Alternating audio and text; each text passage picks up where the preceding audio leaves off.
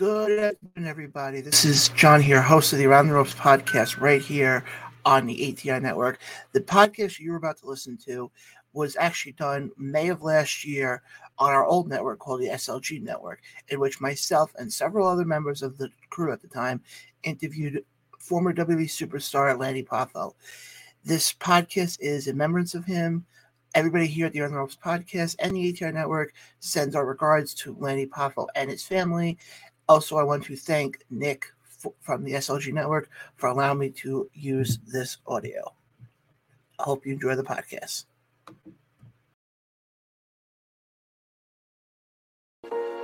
Spending money like it's nothing.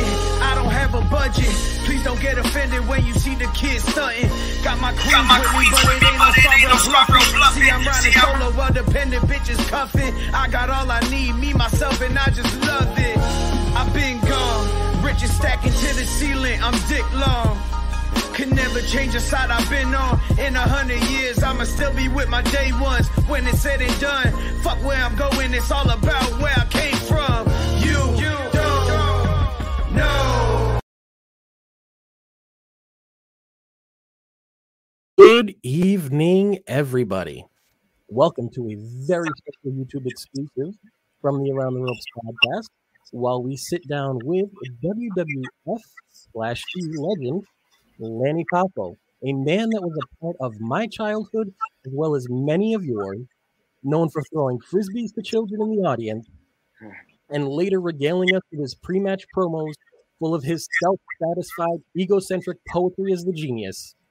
He was crucial in some of the most indelible moments in my formative years of professional wrestling, Mr. Lanny Poffo. Mr. Lanny Poffo, how are you doing today, sir? Well, I'm 67 years old, and not being a genius, I was eating blueberries. So look at my teeth.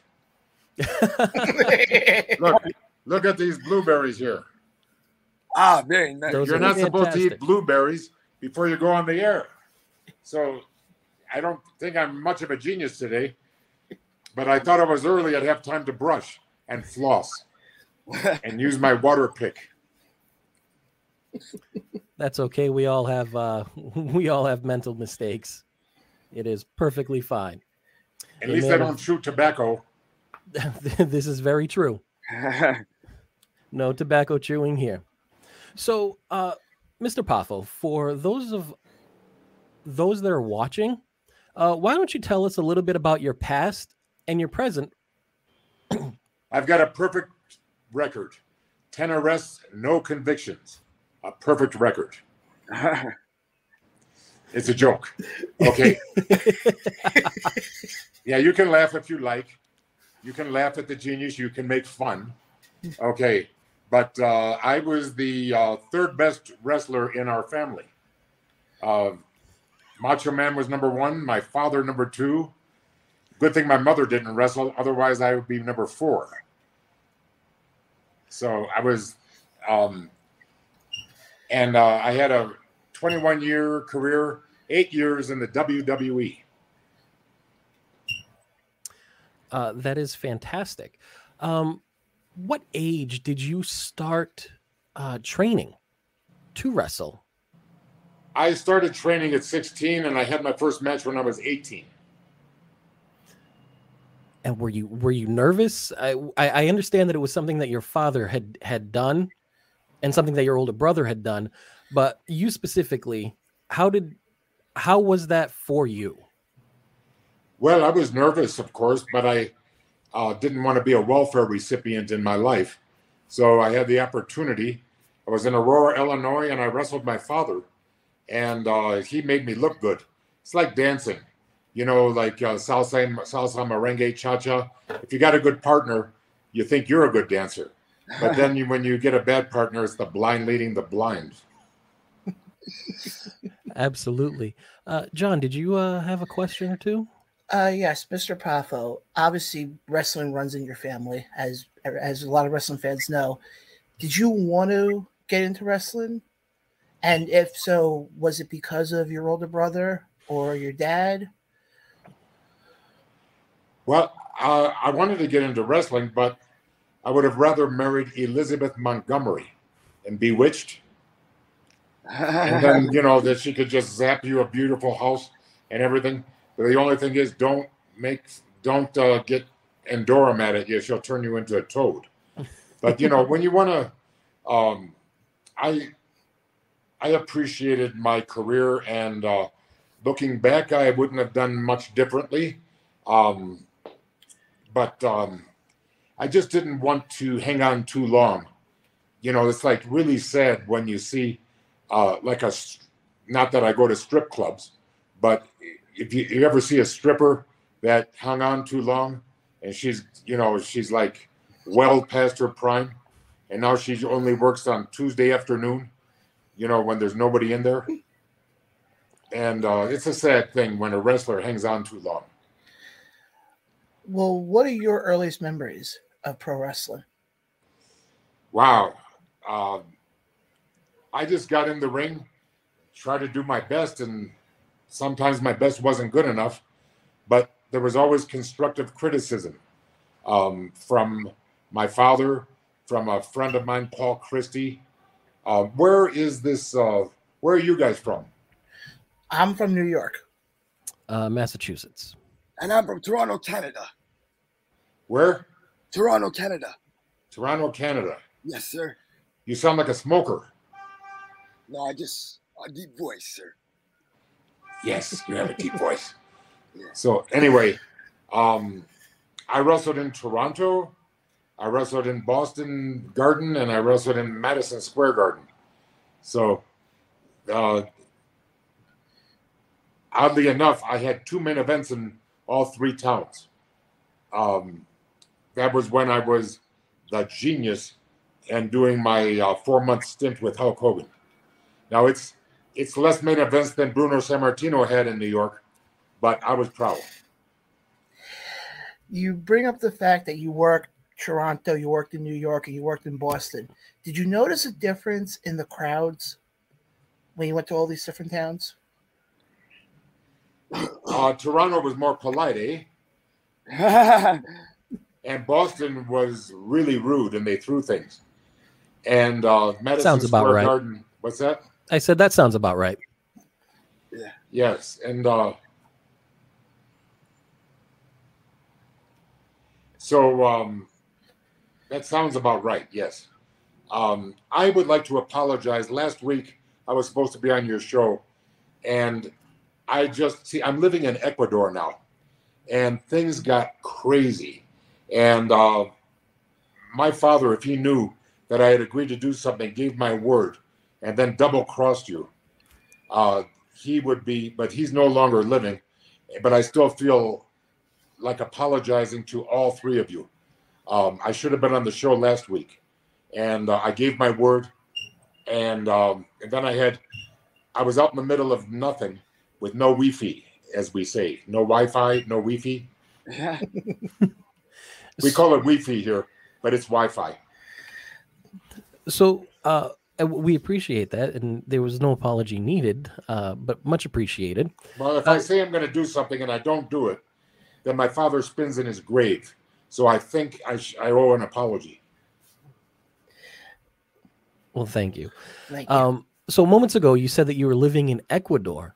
Um, that's a that's a pretty big change. Uh, any reason? Any specific reason? About eight years ago, there's this guy named Sebastian Fierro, and he wanted to know if I would come to Quito, Ecuador, and do a seminar for the wrestlers that he has in his school, and he had a promotion. And I didn't expect to fall in love with the place, but I did. But then um, I was taking care of my mother. Um, she was uh, she she lived six years after Randy died, and I actually sold my house, moved in with her, and took care of her because she became, well, I hate to say it, a basket case, and not because she lost the star Randy Randy Macho Man Savage, but she lost her firstborn Right. you know, because we all remember Randy before he was a star. So um, anyway, she just, the poor woman just lost it. Life is cruel when you lose your firstborn. So I just decided to show a little kindness, and uh, I tried to keep her satisfied with um, her shopping list and anything she needed. And then when I had friends come in, I always made sure that she got to have some company too. And I said, "Would you would you mind meeting my mother?" You know, and then you know just to keep her bolstered up. But she, um, my father was lucky. He died one year before my brother, and uh, he died in uh, March fourth of 2010. Um, and then my brother died the following year, and uh, that was too much for her. She just that was a 61 year marriage. She broke her heart, and then her firstborn, and uh, you know she's very, very, very Jewish. So uh, I've got some Jewish jokes later if you want, because I'm the only guy as a Jew, as a Jewish son of a Jewish mother, I can tell Jewish jokes and Italian jokes. I even did the 23 and Me, so I learned a lot from that. I learned it was a waste of a hundred dollars. Told you everything you already knew, didn't it? Well, here's the thing: I'm 51% Ashkenazi Jew, and only 38% Northern Italian, and then the rest is chop suey, which proves that my ancestors were whores. I, I think that goes along with everybody's uh, uh, ancestry. Yeah, There's, there's a small there's a small section that in the fine print it may state that.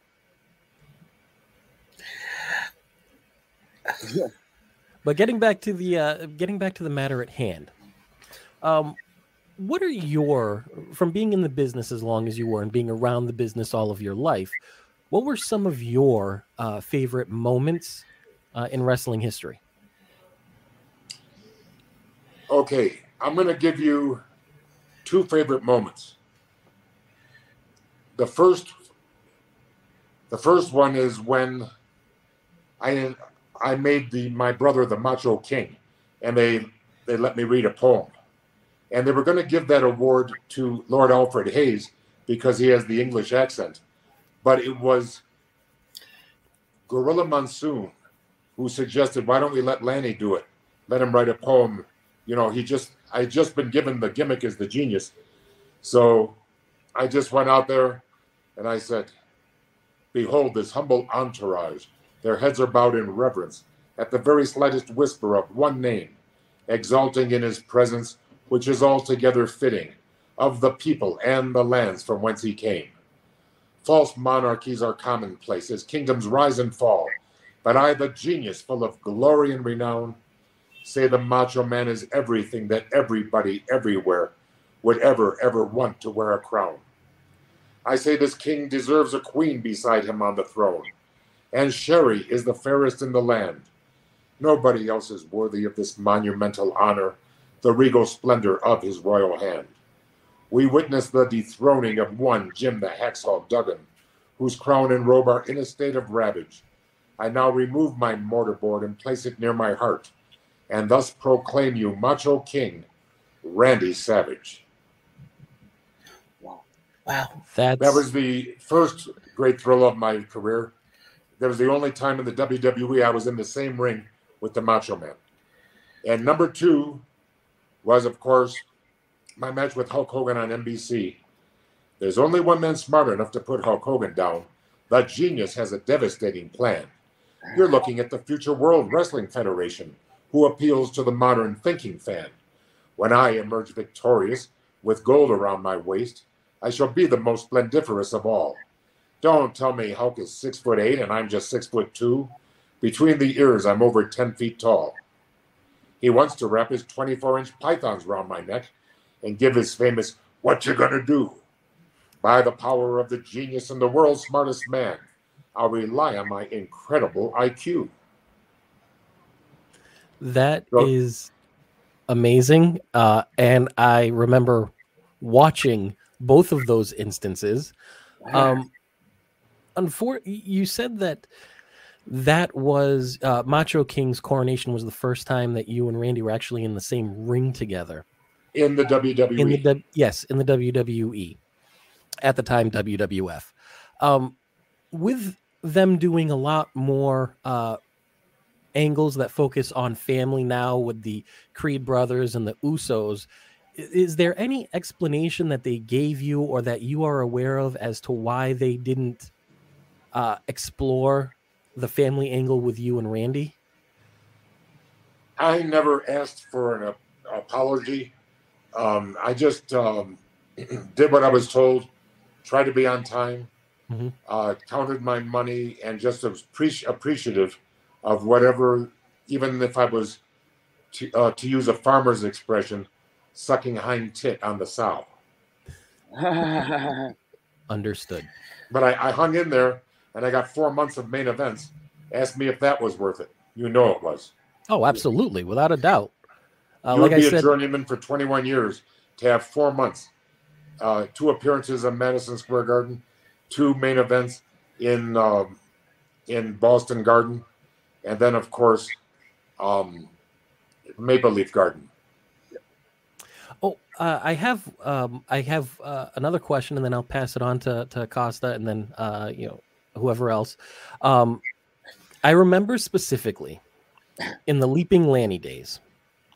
It was a Saturday night's Saturday night's main event, and I believe it was at the Joe Louis Arena. It was a battle royal. Andre the Giant grabs you, spins you around, and headbutts you, tosses you over the ropes. This was my first introduction to Lanny Poffo. You then are on the outside of the ring, and the camera cuts to you, and you are just busted wide open. Was that an actual injury, or was there some juicing going on? Okay, thank you for the question. I'm going to give you the honest answer. Nobody knew how I did it because, and when there's juicing going on, you see it. Yeah, I get a headbutt, I juice, they throw me over the top rope, and um, nobody saw that. So everybody wanted to know how I did it, and I never told anybody, ever.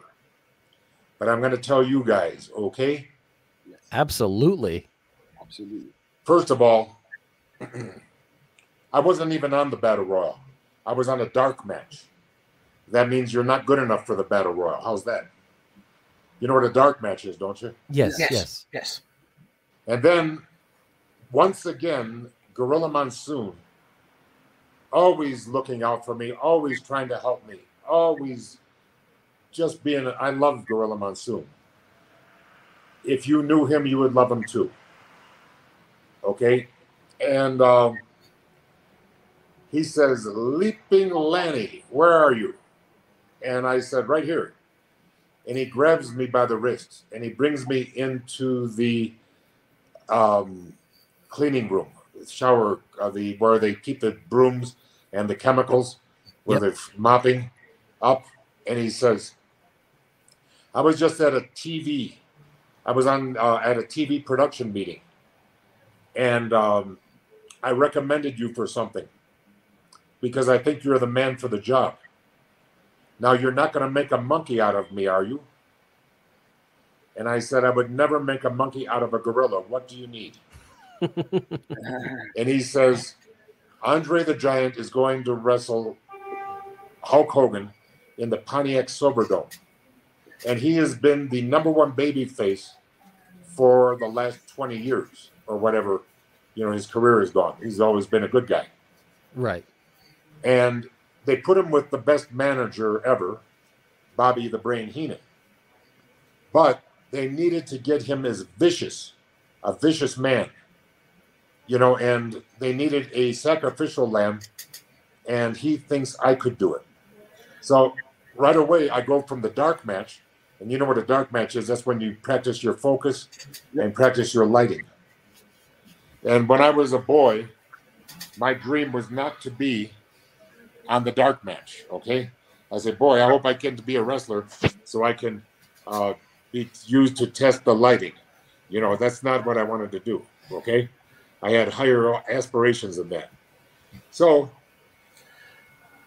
I um, I go out there, and then Dick Ebersol is the president of NBC Sports. He comes up to me and says, Lanny, we've never had blood on NBC. Bleed well for us. Would you please? And I said, I'll do my best. And oh, everybody come up. Hello, pal. Hello, how you doing? You're going to do it for us, right? Yes, I'm going to do it for you. Okay. Now, I'm going to ask the three of you gentlemen. You seem to know a lot about wrestling. What would you? How would you handle it? What would you do if all the pressure was on you for NBC? Now, keep in mind, it's not live. Okay, it's uh, they're going to shoot it and then they're going to do what they call post production editing, and maybe you guys are doing that too, right? Yes. Okay, so you know what it is. So if any, so if I would make a mistake, you could edit the mistake and it'd be fine. Yeah. Yeah. Yes. That is So anyway, what would you do if you were me? Any any volunteers? Um, I would do it and make sure I did the best damn job I could do. Okay, very good. That's what I decided. Absolutely. One take. Okay, so what I did, I got a blade and I taped it up so all four corners were exposed. Yeah. And I put it here in my mouth, in the between my cheek and gum, so I can't swallow it. Okay. Okay, because I don't like when they tape their finger and they do that because aha, you taped your finger. See what I mean? Right, right. See, I try to not expose. I'm exposing it now, but it's many, many years ago. Yeah. Okay. Yeah. So what I did, I knew that in post production editing they could fix any mistake I made. How's that? And I also knew that with all that talent in the ring, nobody'd be looking at me. I mean, you only got two eyes. You can only look at one thing at a time. So I stood in the middle of the ring, got the blade out, and I went boom, and put. And as soon as I knew I had enough, I put it back in my mouth, and I walked over to Andre, and I said, "Ready, boss? Ready, boss." And he headbutts me, and I'm already bleeding. Okay. He headbutts me, and everybody said, "Did he? Was that a hard way? Did he hurt you?" No, I couldn't even feel it. Couldn't Wow. even feel it. He's a professional. Boom. And then he throws me over the top rope without pulling my hair, and I took a pretty good bump. Mm-hmm. And then I landed on my back, and the camera said, "Oh, he's hurt," and nobody knew how I did it. But here's what I'm going to tell you guys: I did it before the the headbutt. Okay. I wanted to make sure I had enough blood before I got the headbutt yeah. because they wanted two things out of me: enough blood and don't expose the business. Okay, so I, and of course, by putting it back in my mouth, I made sure I didn't cut anybody else, because you know if you got something on your finger, I could cut you just as easily. You know how it is, Right, right. and don't think for a minute it doesn't happen every time they try it.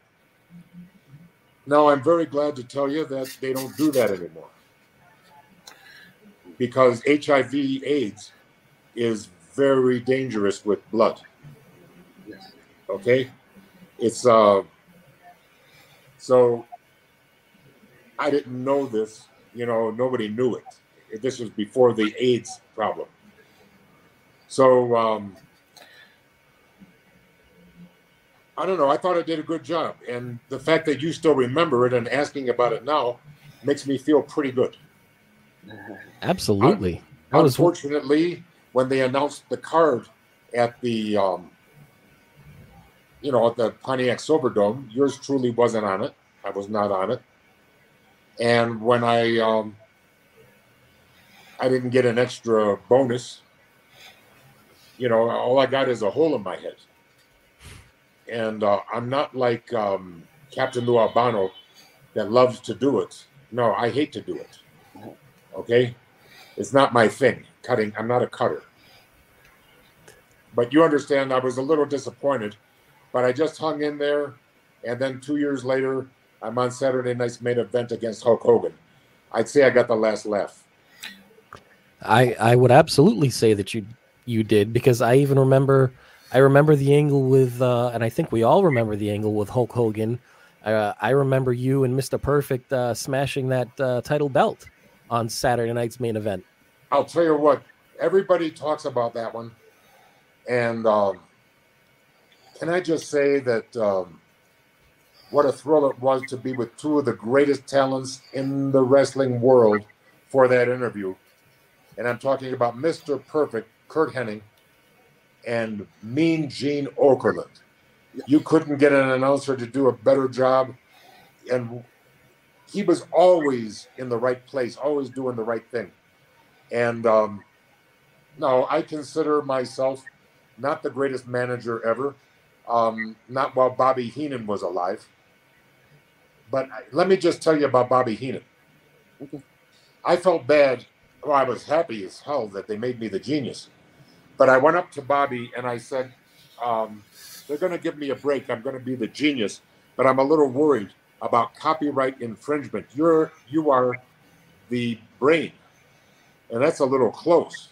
Yeah. and he says, Lanny, I'm so glad you're getting a break. I don't care about that. And he says, I'll tell you what I'll do. If you want advice, I'll give you some. And I said, Yes, I want advice from the greatest of all time. Yes. I mean, okay, wouldn't you take advice from Bobby Heenan? Absolutely. Yep. Okay, I mean, if I claim to be the genius and I don't take advice from the brain, that's a pretty stupid genius. So he he always every time I did anything, he always I always came up to him and he always had something first nice to say, then a little bit of poison, and then another piece of white bread. Okay. So he made me a white bread sandwich with a little poison in there. The poison was what I could do better. But he always made me feel good. He's, You're doing great. Here's a little something, and here's a little white bread to wash it down. You know, in other words, he didn't do it to criticize me or make me feel badly. But this is Bobby Heenan. Right. He was the man. Absolutely. And um, if you ask who's the greatest manager of them all, if they're old enough, they might say um, the Grand Wizard. Um, but uh, most people say Bobby Heenan. You know who the Grand Wizard was? You guys are young. I, I've heard of the name. I've heard of the name. Ernie Roth. Ernie Roth kind of was a pioneer in managing. Okay, but uh, and he were the you know, and he was okay. You want a secret? He wasn't as good as Bobby Heenan. And I don't like to say that because they're both deceased. And in the '60s, um, he was the top manager in the business. But you know, it's not the '60s anymore. It's not even the '80s anymore. Bobby Heenan was the man. Go ahead, Jon. Well, actually, I was with Otto Kosta. Oh, yeah. So I, I have a question to ask you, sir. Uh, so you talked about being able to wrestle in, in Toronto. Do you have a a favorite moment in like in, in that specific in that specific place, or you have a moment that stands out to you, or just elaborate on your time in this city? Uh, my my best match in Toronto, my best moment in Toronto. Yep. Okay. Um, believe it or not, I made my debut in Toronto in 1974. I was wrestling for Eddie Farhat, who was known as the Sheik, the original Sheik, before you stupid ma- Nicola. You know, you know who Eddie Farhat was, right? Yes. Yes. The Sheik, the original Sheik yes. to talk about a blade man. Oh my God. Uh, those were the days, you know. So uh, I worked for him when I was uh, 20 years old in um, Ohio and Michigan and Ontario. And they would take a lot of talent from the Sheik and book it in Ontario. And uh, it was a thrill to wrestle at the age of 20 in Maple Leaf Garden. And then I came back.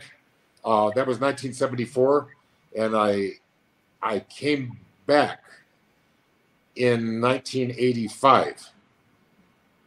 So that's 11 years later, right? Yeah, yeah. Yes. Isn't that incredible, though? That I was a young guy, and then I I came back, and then uh, in 1989, I was on two main events in the Maple Leaf Garden. Wow.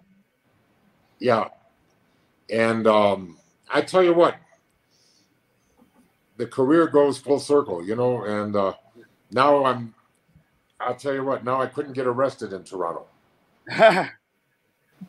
Um, there was a very dear friend of mine, Joey Votto of the. Uh, do you know who he is? yep. Yes. Cincinnati, Cincinnati Reds. Yep. Yes. Um, we did some Special Olympics together, and um, let's see. Uh, in 2010, he's from Etobicoke. In 2010, he was the MVP Right. of the National League. And I said, to Joseph Daniel Votto, the reigning MVP, and just the third Canadian in baseball history. Larry Walker was the first, then came Justin Morneau. But now we've got an MVP who's from Etobicoke. Um, drafted out of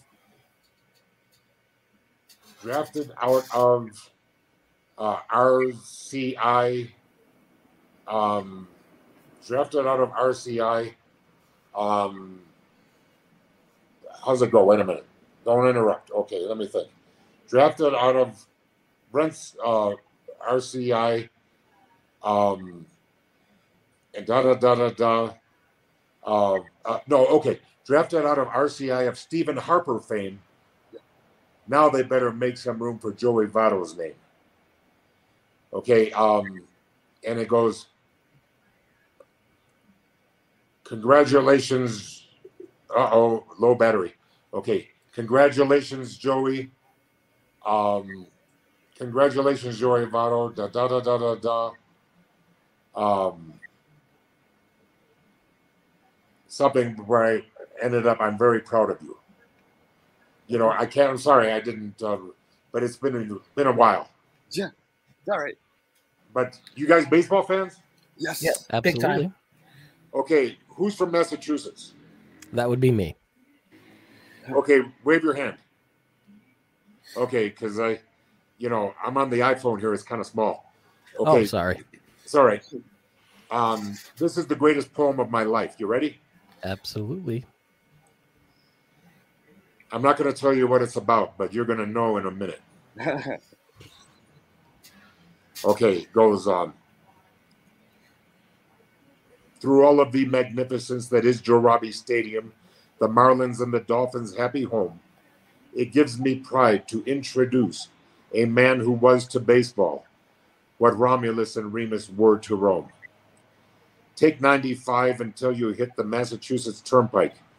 Get off at Fenway Park, and there you are. Where back in 1941, this man hit 406. And even now, Ted Williams has no power. America anticipated every turn at bat to watch him knock the ball to smithereens. 521 home runs are even more incredible because he gave five years to the Marines. The boys who wrote the sports page never did him any favors, but for Cooperstown, they had to tell the truth that Theodore Samuel Williams brought a splendor to the game, reminiscent of the late George Herman Ruth. And then Ted Williams starts to cry, and he gives me a hug, and he says, "If I'd have had you for a press agent, I'd have never had any problems." but, the, but the best, okay, this is in Miami, and the best thing happened later. I see him at the airport. We're on the same flight. I said, Mr. Williams, do you have checked baggage? He says, Yes. I said, If I can, if my father is there, can you introduce, can I introduce you to him? Because you were a hero of his. And he says, I would love to do that for your dad. Wow. And in those days, nobody had cell phones. Maybe Motorola, you know. I you know, but that was back before it became popular. Yeah. And uh, I am sorry to tell you guys, I don't have a picture to show you. It exists only in my memories. But it was it was great to meet Ted Williams, but it was even better to introduce him to my father, who died in 2010, and Ted Williams died in Ju- July 5 of 2002.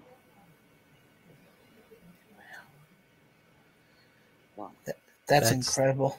It's a story, huh? It's, It's absolutely Mass- What do you think of Mr. Massachusetts? You like that one? I, I love it. I, that is by far my favorite story. Yeah, it's uh you know what?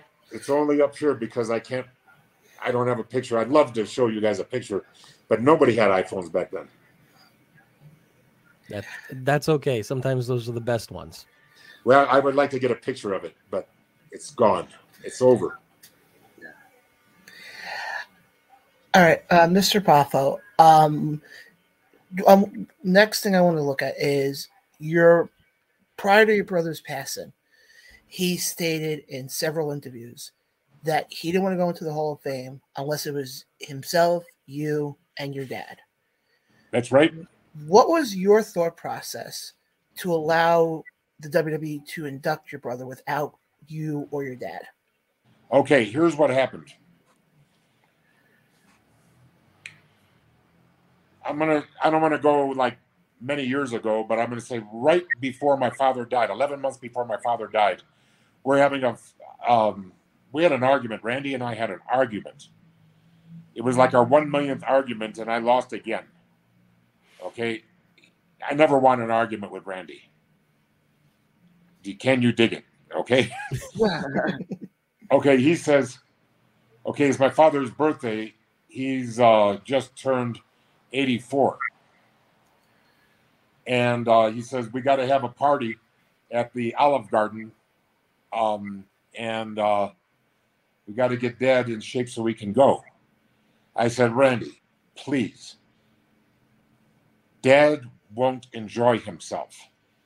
You know, he's he's got dementia, he's all messed up, he's not doing well.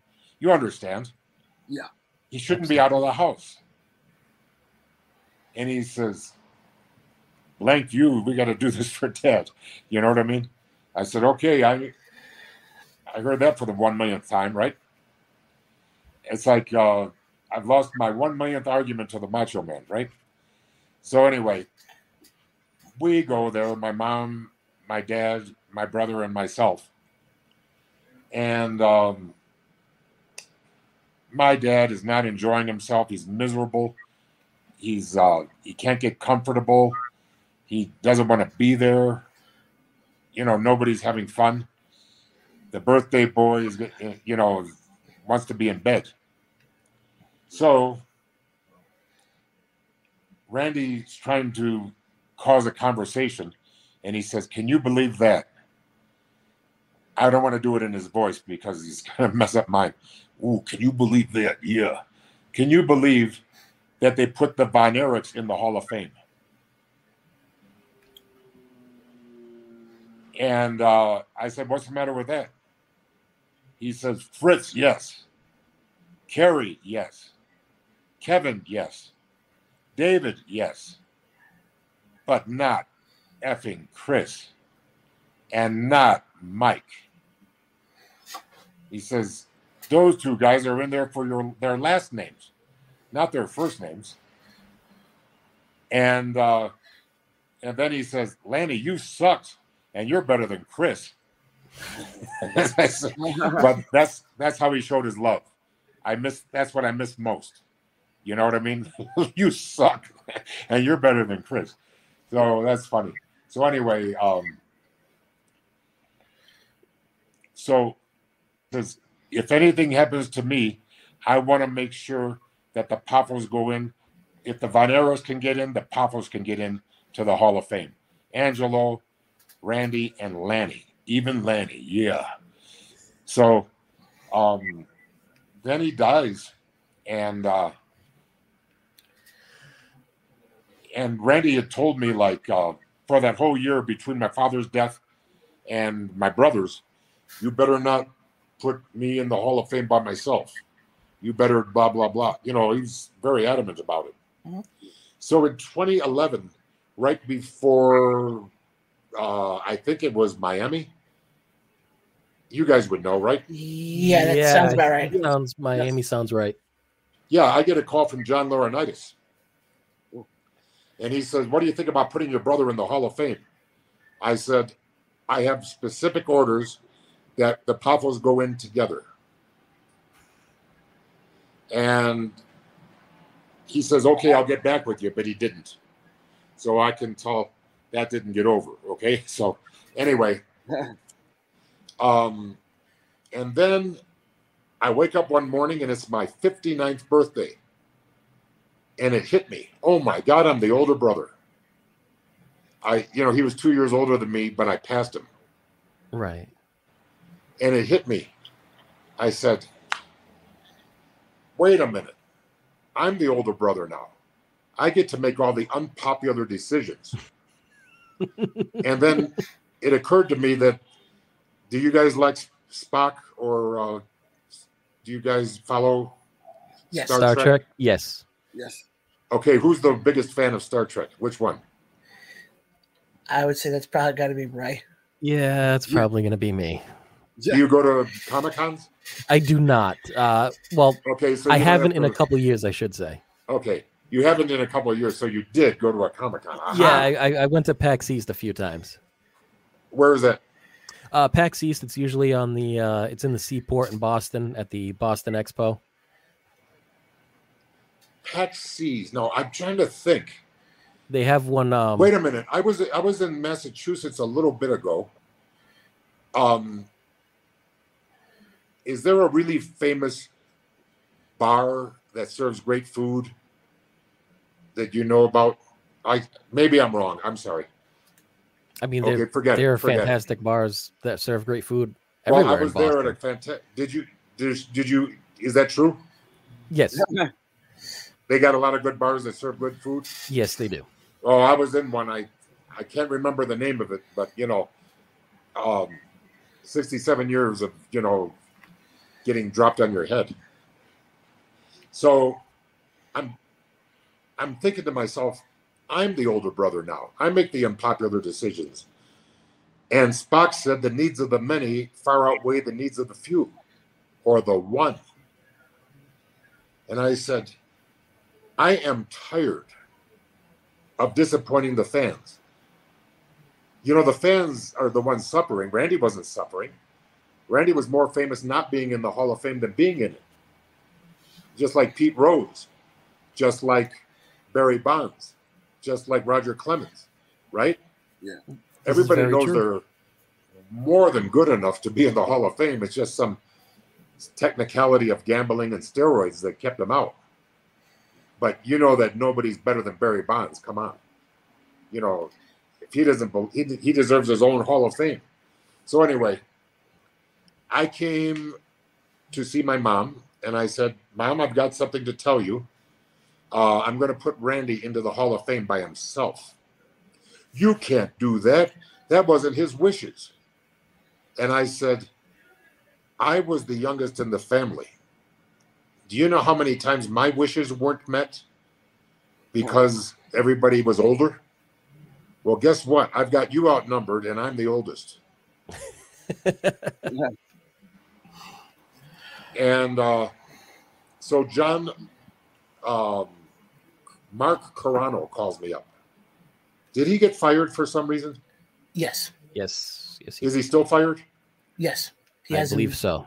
Yeah, he hasn't been signed. He made a of snide remark about somebody who got his. Uh, they wished him luck on his future endeavors. It was that, and apparently it came out that whenever Mark Carrano released anybody, he usually put their stuff in a uh, trash bag. And then sent that sent it to him, I believe. Yeah. Well, that's a little. That's a little rude. Yeah. I think Am I right? uh, Yeah. I, I, that's what uh, that's Yeah, what that- happened, and uh, that once it caught wind and the internet found out, it went right up the ladder, and That's a. That's a little rude. yeah, It was not uh, the. I mean, I've I've been offered my future endeavors before, and that's that's not that doesn't sit well with me. Okay, so anyway,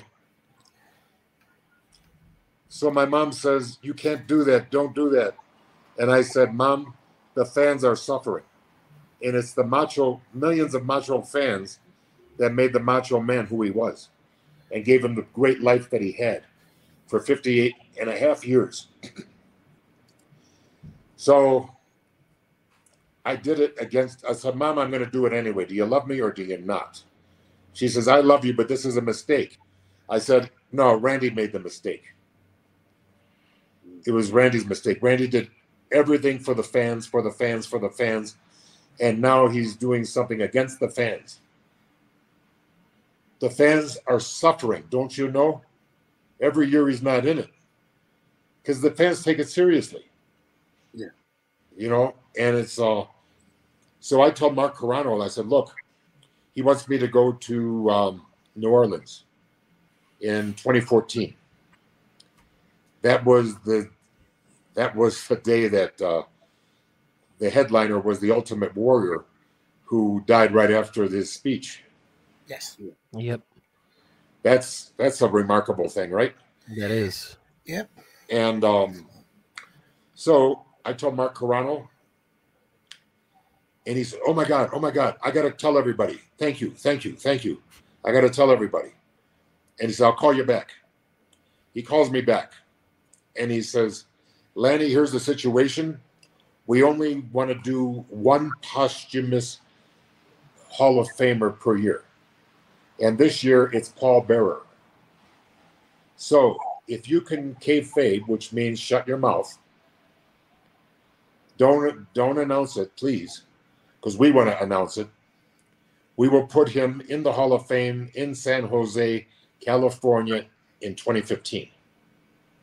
Yeah. And um, I said, okay. And um, I didn't tell anybody. I told my mommy, but she didn't have a Twitter account. Okay, so and then um, they select Hulk Hogan to uh, induct induct him, and um, or to give the speech, and then me to accept the uh, Hall of Fame uh, award. Right. And um, I tried to make sure it didn't have any vulgarity, sexuality, po- political, uh, anything political, anything where you mentioned Vince by name. You know, I knew better than to do that. Yeah. And uh, I also was proud of the fact that the speech was only eight minutes long. and I think Hillbilly Jim is still out there. Oh my goodness. Or how about, or how about uh, Larry Zbyszko? Oh, uh, Or how about Bob Backlund? uh, Mr. Tease was not How about that Mr. short. T? yeah, There- isn't that something? There have been some long ones. Yes, they're giving some long ones. Uh, you know, it's uh, when you got 18 speakers, it's a little rude to take too much time and then make the thing go to three in the morning. You know, yeah. Now, my last uh, Randy question I have for you. Many people may not know this, but your brother did play baseball for a bit. okay, my brother graduated high school in 1971. He was ignored in the free agent draft. He went to St. Louis to go to a tryout for the free agents. At the tryout, there were about 300 people trying out. Only one person got signed Randy Poffo. And it was on the same day as Keith Hernandez, Oh wow! famous St. Louis Cardinal first baseman, also famous New York Mets, also famous for Seinfeld. Yes. Yeah. He says, "Nice going, pretty boy," you know. So uh, anyway, um, he played two years with the Cardinals. He was released. He was uh, then he played with the Cincinnati Reds organization. Never got as far as A ball. Never got past A ball, and then went to the uh, Chicago White Sox, where he made it through the first cut, second cut, third cut, and then they cut him. As a left-handed first baseman, he hurt his right shoulder and taught himself to throw left-handed to make it as a first baseman. And uh, they liked it. They said, "You you make the throw okay, but you look like a girl." And you know, if you put your if you put the ball in the wrong hand, you're going to look like a girl when you throw it. You know, it's just the way it is. So I didn't mean to be sexist or misogynist or go on cancel culture, but you do look funny when you throw them with the wrong hand. Right. But anyway, yeah, he played baseball, and then in 1975, uh, baseball gave him his final insult, and then he starts wrestling for the Sheik in Ohio and Michigan, and he says he doesn't want to be a wrestler; he wants to get to the top. And uh, ten years later, he's in Madison Square Garden. I think he got the last laugh. What do you think? Oh yeah, Most definitely, yes. Absolutely. So baseball's lost, wrestling's gain. Exactly. I mean, there are people who say to this day that your brother's match with uh, Ricky the Dragon Steamboat at WrestleMania three was probably the most technical match that has ever been that's ever happened. It sure was. Um, I just heard. Did you guys hear Ric Flair knocking it because they memorized the match? Yes, I did. Okay, can I say something about that? Yeah, go right. Absolutely. Go right ahead. Yep. Listen, I like Ric Flair. I love Ric Flair. He's a great man. Um, I do not want to blaspheme Ric Flair on your show. However, in front of 93,000 people, do you really want to get an arrest hold and say one tackle drop down, hip toss, arm drag, and then go one tackle drop down, hip toss, arm drag? Or would you rather memorize it so you don't have to go in a rest hold? You see what I mean? Yeah, no, I'd, I'd much rather have it memorized so that it No. flows and But one of the things that disappointed Randy was he was never able to top that match. Just think, let's just be honest. Ricky Steamboat's talent was 50% of that match. And you just can't take anybody and do that. You need two of the greatest of them all at the same moment. And um, I just want to say that in the in a time of the Montreal screw job, where selfishness is the situation. Yeah. Randy put his shoulders down, didn't he? And that's what caused the roof to explode. It's like all those false finishes one, two, kick out, one, two, kick out, one, two, cradle, boom. A new champion. See, Randy wanted to jam the roof off the place, and he did. But he did it with unselfishness. Am I right or wrong? Absolutely right. No, you're you're right. You're Do you absolutely- think, okay, you and I wrestle. Do you think we can both win? no. No, No. one of us has got to lose. Okay. So why don't we just make it the greatest of all time? Why don't we just do our best, you know? And Yeah. don't, and, you know, this business of I'm not going to lose in Canada. Well, you know what? I hate to say this, but a lot of Calgarians don't even like Quebec. Oh, you know what I mean? And I believe that he was one of them. Yeah. You know, and uh, they don't, you know, there's a little bit of a family feud going on. Okay. You know that, you know that, you know that's true. I know. You, you're Torontonian. I know. I know for sure. Sir. What's that? I know. I know for sure that it's true. Yes. Okay. Say it again. I know. I know for sure that you, it's true. What you're saying. Is Oh, true. you know that there's a little bit of, there's a little bit of heat between the two. Yes. Yes. Yes. Most definitely. Uh, Hey. I'm, I'm starting to lose battery power. Um, how much longer we got? Uh, we can wrap this up if you like. Absolutely. Well, you have given go- us Let's let me see. I think I got about ten minutes go, to go. Okay. Okay. Yeah, we, we can start wrapping And this up. you know, tomorrow, uh, if you go on Facebook, you asked me if I wanted to plug anything. I said no, but they just made a beautiful Pro Wrestling Tees made a beautiful shirt of me. Okay, and if you go on Facebook, um, Lanny Poffo and Facebook, it's got me in the uh, tuxedo hmm and uh, doing the speech for my brother, uh, going against his wishes. But uh, as fans, would you think? Let me ask you guys: Did I do the right thing? Yes or no? Yes, I believe you did the right thing. absolutely. Okay. And uh, if I meet Randy in the in the great by and by, do you think he'll be mad? Maybe for about five seconds. Yeah. Well, we'll see. You know, um, the thing is, uh, I tried it his way. I said no, and they didn't. They didn't want to go with it. Now Vince Right. McMahon does not wake up every morning wondering how Lanny Poffo's doing. You know, he's got his own fish to fry. So, if you go on Lanny Poffo Facebook, you know it's got me in the tuxedo. They've also got some other, um, uh, let's call them uh, fake accounts, but it's, it's the one in the tuxedo, and you'll see that on the on the top, pinned to the top, is uh, they got the Genius Full of Glory and Renown T-shirt.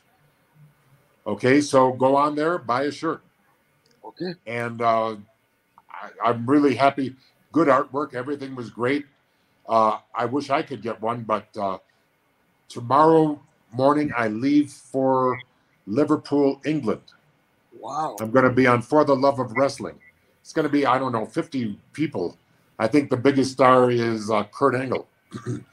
and uh, a lot of girls are going to be there, a lot of silicone, a lot of. Uh, Sounds like a fun time. but why don't you look it up, For the Love of Wrestling, or go on my website, you know what I mean, and uh, check it out. So Um, prowrestlingtees.com for the genius t-shirt.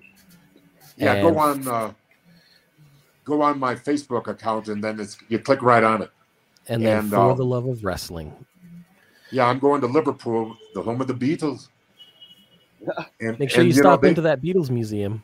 They they said they said, oh yeah, before Randy did, they but, did. This but the Beatles did it their way, and and Louis Armstrong did it before that. Oh Yes. yeah. He absolutely did. So it's it's not who does oh yeah, it's how you do it. Ooh yeah. Fantastic. Uh, Mr. Poffo, before we let you go tonight, I know you had said before you have some Jewish jokes. Um, if you would like to say one on the air, that's okay. okay. Um, I got a short Jewish joke and a long Jewish joke. You ready? Sure. Here's the Yeah. short one. Here's the short one. Okay. Four Jewish women go to a restaurant, and as they're eating, the the waiter comes by and says, "Is anything all right?"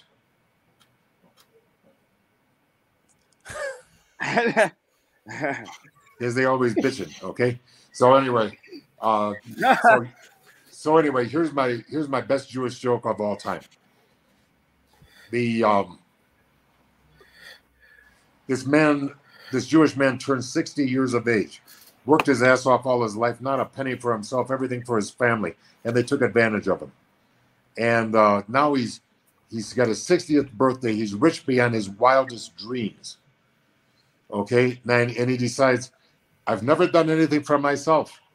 I'm going to buy myself a present for my 60th birthday in honor of the fact that I have achieved my goals. So he goes to the haberdashery and he comes out with a beautiful pair of alligator shoes. And he's so happy, he goes to see his wife. Golda, notice anything different about me? She says, What different? Same skinny old man I married 30 years ago. No difference. He says, so he goes in the other room and takes off all of his clothes, all of his clothes, except for the shoes. He says, Now, Golda, notice anything different about me? Not different. Same skinny old man I married 30 years ago. The schmeckel is pointed toward the floor as usual. Golda, mein schmeckel is not pointed toward the floor, but instead toward my brand new pair of alligator shoes. And she says, "Fa- You should have bought a hat.